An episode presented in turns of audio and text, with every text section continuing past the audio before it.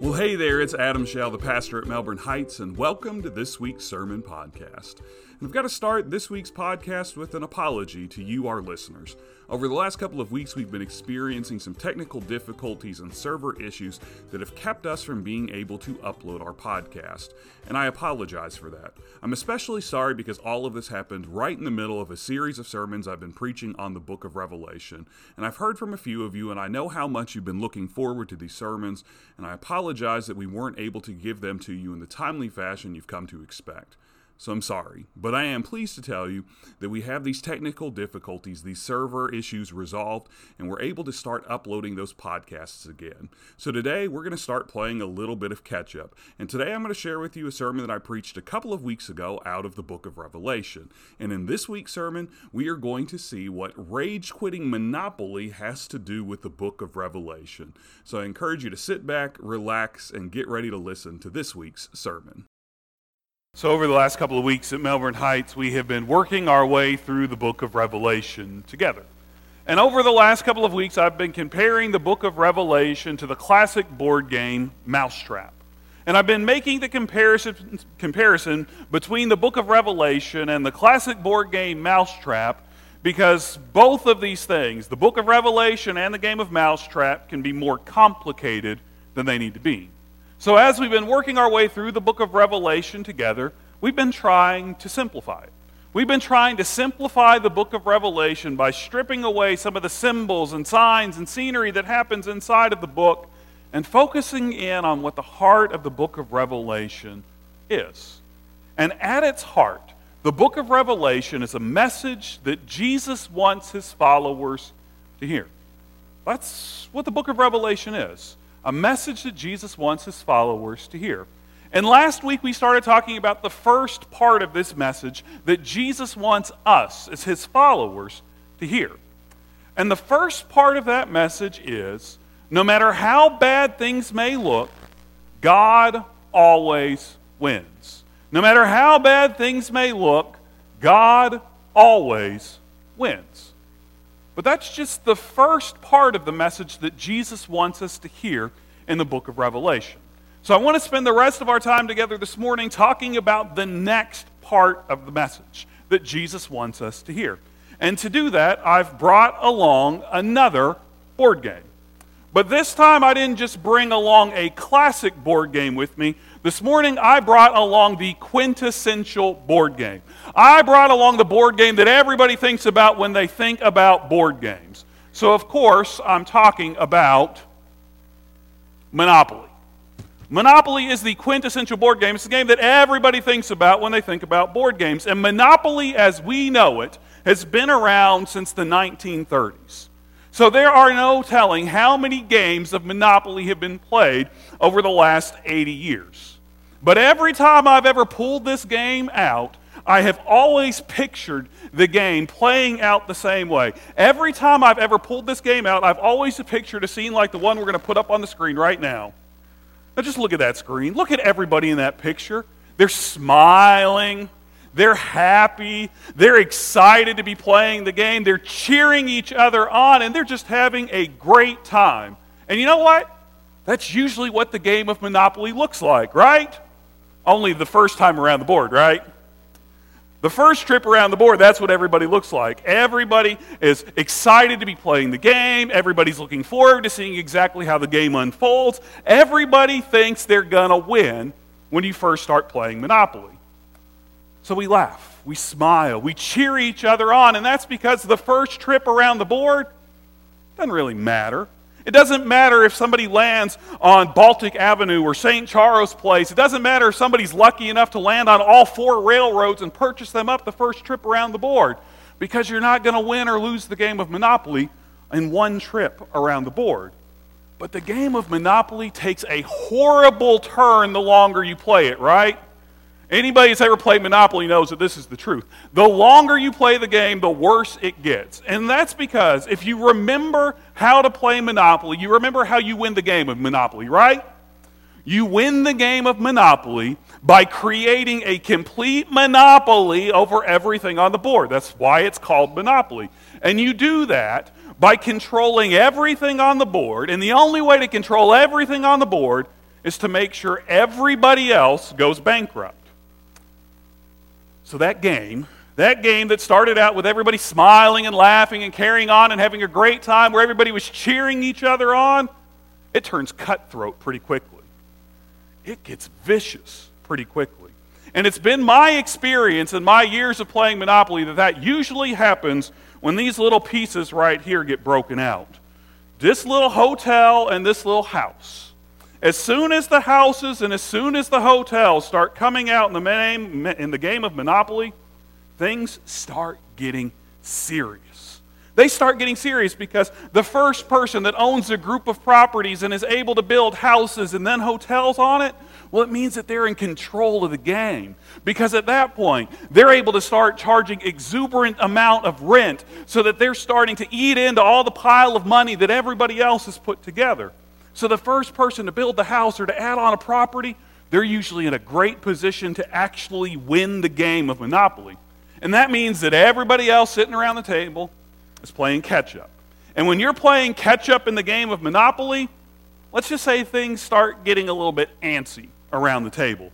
If you're anything like me, when you're playing catch up in the game of Monopoly, you got your little pile of money in front of you, and you start obsessively counting how much money you have in your pile. Like somehow, the more times you count your money, there's going to be more money that just magically appears inside of the pile.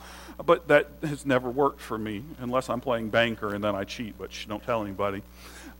Uh, and that's not all. When you're feeling antsy at the game of Monopoly, you start doing all kinds of math in your head. You're like, oh, I'm coming up to, to Boardwalk and Park Place. There ho- there's hotels on them. I'm going to lose the game if this happens. So I'm doing the math. And I'm like, okay, if I roll a five, I'm going to be okay. But if I roll a four, my little pile of money just went away. So I'm praying that, that when I roll the dice, the right number comes up for me. And we all do this when we play the game of Monopoly because we all know that when somebody else is in the lead, when somebody else is on the verge of winning, all it takes is one bad roll and the game of Monopoly is over. We lose the game. And with all of that pressure that you start to feel when you're losing at the game, a game of Monopoly, someone almost always explodes the pressure mounts up, it becomes too much. And what started out as a fun evening of good old fashioned family fun, it ends up looking a little bit like this video clip we're going to show right now.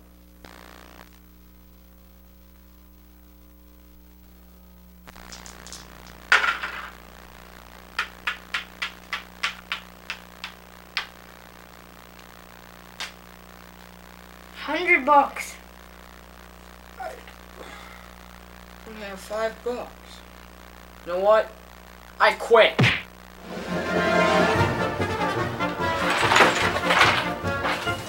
What are you doing? I quit. You didn't win. Now we don't know where everything was. I quit. I'm getting out of here.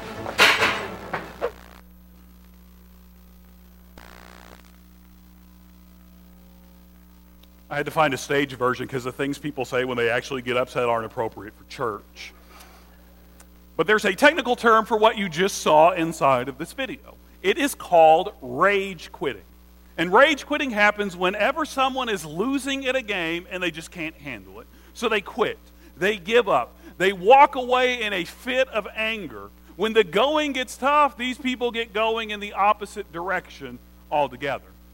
But right now, you're probably wondering what rage quitting and the game, rage quitting the game of Monopoly has to do with the book of Revelation. Well, I want to take a minute this morning and remind you of what the world was like when the book of Revelation was being written. I told you last week that the book of Revelation was written somewhere between 65 and 95 AD. And during this 30 year period of time, the Roman Empire was doing extremely well. These 30 years were part of a period of history called the Pax Romana, the Roman peace, and it was essentially the golden era of Rome. The Roman Empire was in its heyday. Its borders stretch from the British Isles in the north down to the African desert in the south. Its borders stretch from the Atlantic Ocean in the west over to the Euphrates River in the east. And to the people of that day and time, it would have seemed like Rome was the world. And Rome wanted to keep it that way. Rome wanted to keep it that way. They had a large and well trained army that defended their territories and worked to expand their borders. But they weren't just concerned with conquering more land. Rome also wanted to conquer individuals, their hearts and their minds. They wanted everybody inside of the world, inside of the Roman Empire, to think and act like a Roman. And again, we talked about this last week, but Rome had some messed up priorities. And one of the biggest errors in Roman thinking was the belief that the emperor of Rome was divine. And since the emperors thought that they were divine, they wanted to be treated like they were gods. They wanted to be worshiped like they were gods. They wanted to be revered like they were gods. They wanted to be honored and obeyed like they were gods. And for the people that worshiped the emperor, things went pretty well. Think of these people, the people who worship the emperor of Rome, as your monopoly tycoons, okay? By worshiping the emperor of Rome, these are the people that got ahead in the game of life. They had the first crack to buy up Boardwalk and Park Place. And then they were the first ones to get to start building hotels and developing that property so that they could charge a huge amount of rent along the way. And when they got done with building out Park Place and Boardwalk, then they started scooping up things like Kentucky Avenue and Indiana Avenue and Illinois Avenue and built those properties out. And then it was on to Pennsylvania and North Carolina and Pacific Avenues. And all of those were being built out, and they were just getting so far ahead of the game. And before you knew it, the people who were worshiping the emperor of Rome, they were in control of everything. But not everybody worshiped the emperor of Rome. I mean, let's be honest here worshiping an emperor of Rome doesn't jive well with our faith. We believe that God is God and only God is God. So Christians that were living during this period of time, they refused to worship the emperor of Rome. And they were treated the exact opposite way of the people that were worshiping the emperor. Christians had their property confiscated, and it was given to those who were worshiping the emperor instead. Christians got kicked out of their homes. And it was given to people that were worshiping the emperor instead. And believe it or not, that's not some veiled reference to the game, uh, game of Monopoly. Those things were actually, literally happening. Christians were having their land confiscated so that it could be sold to those who were worshiping the emperor.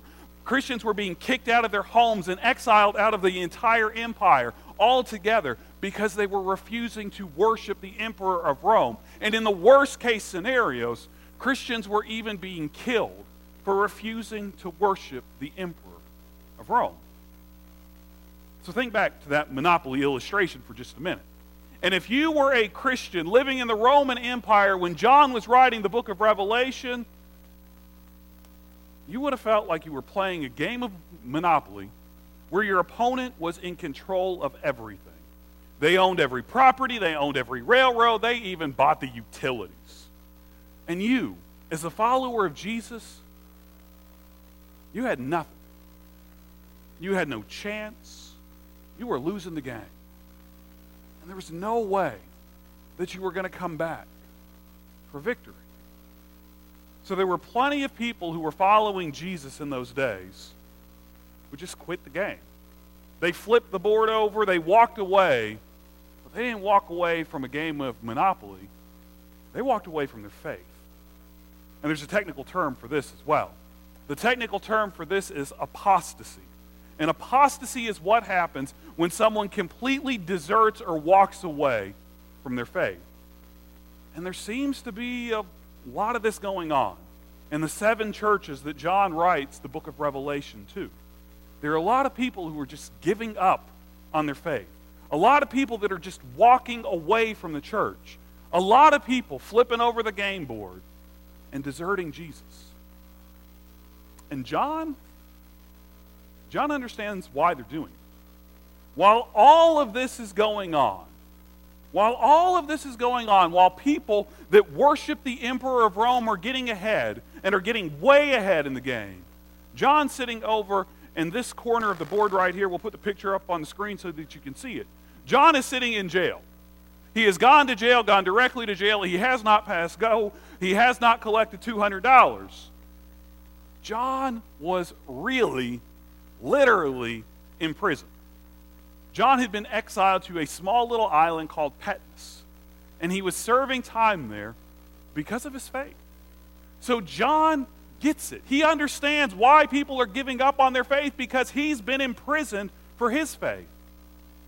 But John wants to remind Jesus' followers of something before they completely give up. John wanted to remind Jesus' followers that giving up on God is a much bigger deal than giving up on a game of Monopoly. And it's a much bigger deal because John knows that no matter how bad things may look, no matter how many hotels somebody else has been able to build on Boardwalk and Park Place, John knows that God is always going to win. John knows that God will always win, but if you give up on God, you'll always lose. This is what John knows. He knows that God always wins, and if you give up on God, then you're always going to lose. So in the book of Revelation, John tries to warn us about what happens to the losers. And if you'll go ahead and grab your Bible, whether you've got a printed one like mine, an app on your phone, and turn to Revelation chapter 16, I'm going to show you some of what John has to say about what happens to the people who give up on God. So, Revelation chapter 16, we'll start reading together in verse 1. This is what John writes. He says, Then I heard a loud voice from the temple say to the seven angels, Go Go and pour out the seven bowls of God's anger on the earth. That sounds kind of scary, right? The angel says, Go and pour out the seven bowls of God's anger on the earth. God's about to pour out his anger on the earth. We're living on the earth, right? Does this mean that we're in trouble? We need to watch out that these bowls of anger are about to be poured out? Well, in the next verse, we're going to see who's going to experience God's anger. So let's read Revelation 16, verse 2. So it says So the first angel poured his bowl on the earth, and a nasty and terrible sore appeared on the people who had the beast's mark and worshiped its image. All right, now remember last week I told you that the beast here is the emperor of Rome. So, as John says this, John is specifically talking about what happens to people who are worshiping the emperor of Rome instead of worshiping God. Those are the ones who are experiencing God's anger that the seven bowls are being poured out on. So let's keep reading together and see what happens next. We'll pick back up in verse 3. That's what John writes. The second angel poured his bowl into the sea, and the sea turned into blood, and the blood lo- like the blood of a corpse, and every living thing in the sea died. The third angel poured out his bowl into the river, and springs of water, and they turned into blood. Then I heard the angel of the water say, You are just, Holy One, who is and was, because you have given these judgments. They poured out the bowl, they poured out the blood of saints and prophets, and you've given them blood to drink. They deserve it. And I heard the altar say, Yes, Lord God Almighty, your judgments are true and just. So in these verses, again, we hear about these horrible things happening as the anger of God is being poured out. But we're told who the anger of God is poured out on. And in these verses, it's those who have been persecuting followers of Jesus. The ones who have literally been killing Christians, shedding the blood of Christians, are now being forced to drink this symbolic blood will lead to death instead.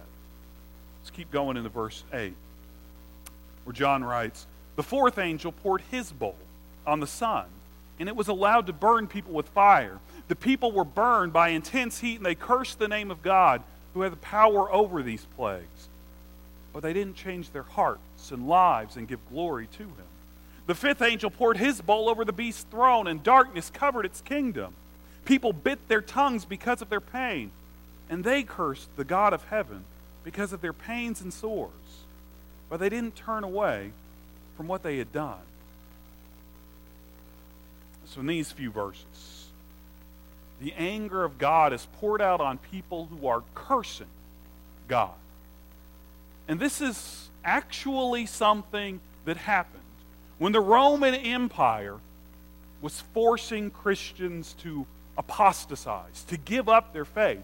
Rome would force Christians at the point of a sword or with the threat of death to give up on their faith, and they would require as a sign that these people had stopped following God that they would curse God. So we see it again. The people that are experiencing the wrath of God, the anger of God, those who have given up on God. So in these verses, John's trying to make things clear to us. He wants it to be clear to us and clear to the people in the churches that he was writing to.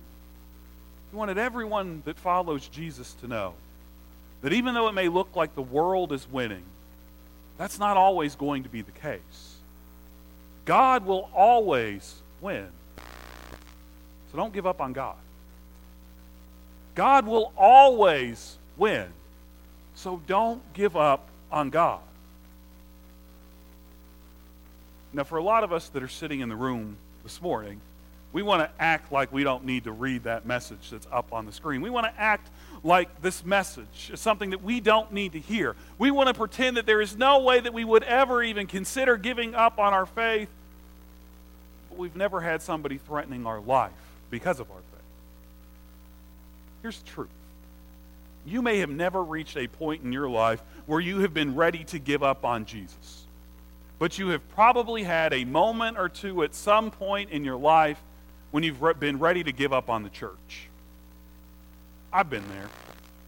I've been there. I've had moments when I've been ready to give up on the church. And there was one point when I was halfway through my seminary uh, career, halfway through earning the degree that would make me qualified to be a pastor, that I was ready to walk away from ministry altogether.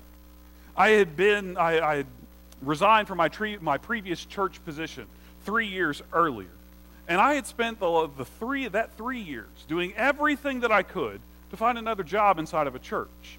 Over the course of those three years, I sent out dozens of resumes. It seemed like any time that I heard about a church that had an opening, my resume went in the mail or in the email to get to them. And I interviewed at least a dozen times at some of these churches. But I never heard back from any of them. It's one church in particular I still remember. Went down there, interviewed, had a great time talking with them. They said, hey, we'll call you. We'll let you know one way or the other. It's been 15 years. I'm starting to think they went in another direction. So after three years of searching for another church, I felt like the church had given up on me. And I was ready to give up on the church, too.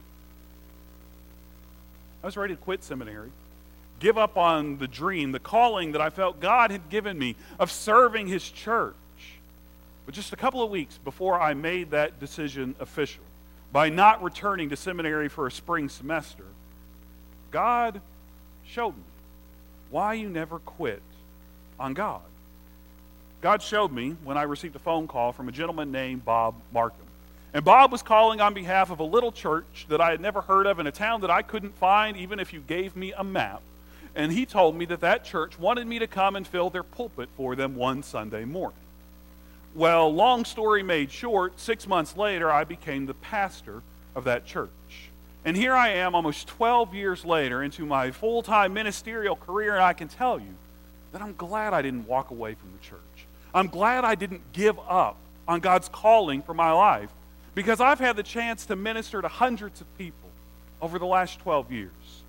And I've seen countless people have their lives changed as they have grown closer to God during that time period. But none of that would have happened if I had flipped the board over and walked away. And right now, with everything that we're going through as a church, as we're trying to finalize the sale of this property and to relocate into another place. This may be a time when you're having that feeling, thinking about walking away. You may be looking at that proverbial monopoly board, figuring that there is no way to win. But God always wins. God always wins. So don't give up on God. That's part of the message that Jesus has wanted all of his followers to hear from the time that John wrote this down 1900 years ago, right up till today. It's the second part of the message that Jesus has for us. Don't give up on God. Don't give up on God. Now, next week, we're going to talk about what happens when we don't give up on God, when we persevere, when we stick to it, when we see it through. We're going to see what happens when God wins. And we're going to see what that means for those of us who have continued to follow Him all along the way. So I hope you'll come back and be a part of that, hear that message next week. But for right now, I just want to pray for you. Let's pray together. God, you know right now that we are facing an uncertain time at Melbourne Heights. This is a time when we can look at the game board that's been placed in front of us and feel like we're just not winning right now. And it may even feel overwhelming to us, like there's no way that we could possibly come back and find a way to win the game. But God, it doesn't matter if we can't win, because you always win. You always win, God. There are no odds that are insurmountable for you. You always win. So, God, encourage us. Encourage us. Fill our spirit with hope that you always win so that we don't give up on you. God, I believe that there are great blessings in store for this church, that there are countless lives that you are still wanting us to reach people that you want us to minister to, souls that you want us to be a part of saving. God, right now, it's hard to see that. It's hard to see beyond the hotels and the houses built up around us. But remind us, oh God, that you are always in control, that you always win, that you've got something big in store for us. We pray it in your Son's name. Amen. Well, hey there, it's Adam again, and thank you for listening to this week's sermon podcast. I hope that you found this week's message encouraging and inspiring, and I hope that you've heard those words clearly. Don't give up. Don't give up. No matter how bad things may seem, God is always in charge, God is always in control, and God is always going to win. And God is at work in your life right now. Now, like I said at the beginning of this podcast, we're playing a little bit of catch up this week. So, we're actually going to be dropping another episode tomorrow. And in tomorrow's episode, we're going to be finishing up this sermon series inside of the book of Revelation. And we're going to talk about some of the famous imagery that we associate with heaven. And we're going to look beyond the pearly gates and see what else John is trying to tell us in the conclusion of the book of Revelation. So, I hope that you'll tune back in tomorrow when our next episode drops. And as always, I want to encourage you to subscribe subscribe if you haven't done it yet. That way, when our latest episode drops, it goes right into your favorite podcasting app. So I want you to know that I'm praying for you this week. I hope that you can feel God at work and know that God is always in charge. God is always going to win. And we'll see you back here tomorrow for our next sermon.